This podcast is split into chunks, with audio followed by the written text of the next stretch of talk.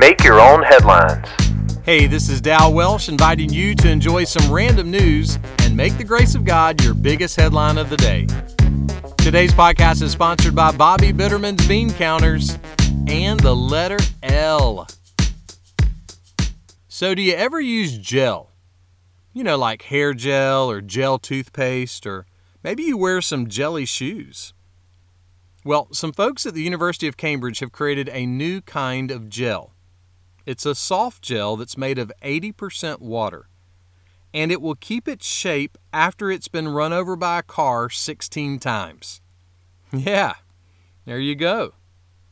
The hope is that this gel could be used for all kinds of things, things like prosthetic limbs and cartilage replacement.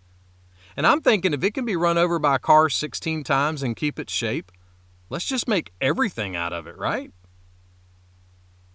Speaking of gel, you know who gelatin's favorite artist is? Michelangelo. The Apostle Paul was trying to encourage some folks in a place called Ephesus. This is what he told them Be strong in the Lord and in the strength of his might. Sometimes in life we feel super weak, we feel super discouraged. And sometimes we try to take a spoonful of sugar and pull ourselves up by our bootstraps and just get on with it. But that doesn't always work. And it's not the best way to find strength.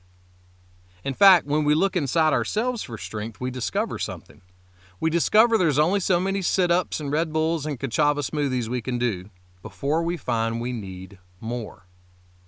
But the strength of God is unlimited. Someone said that the strength you and I need the most is not in our arms, but somewhere deep in our soul. And when you feel weak in your soul, you don't need more of you, you need more of God.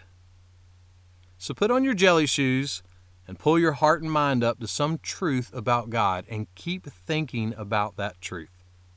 Because the truth about God never loses its shape, and it can give strength to your soul. Make that one of your headlines today.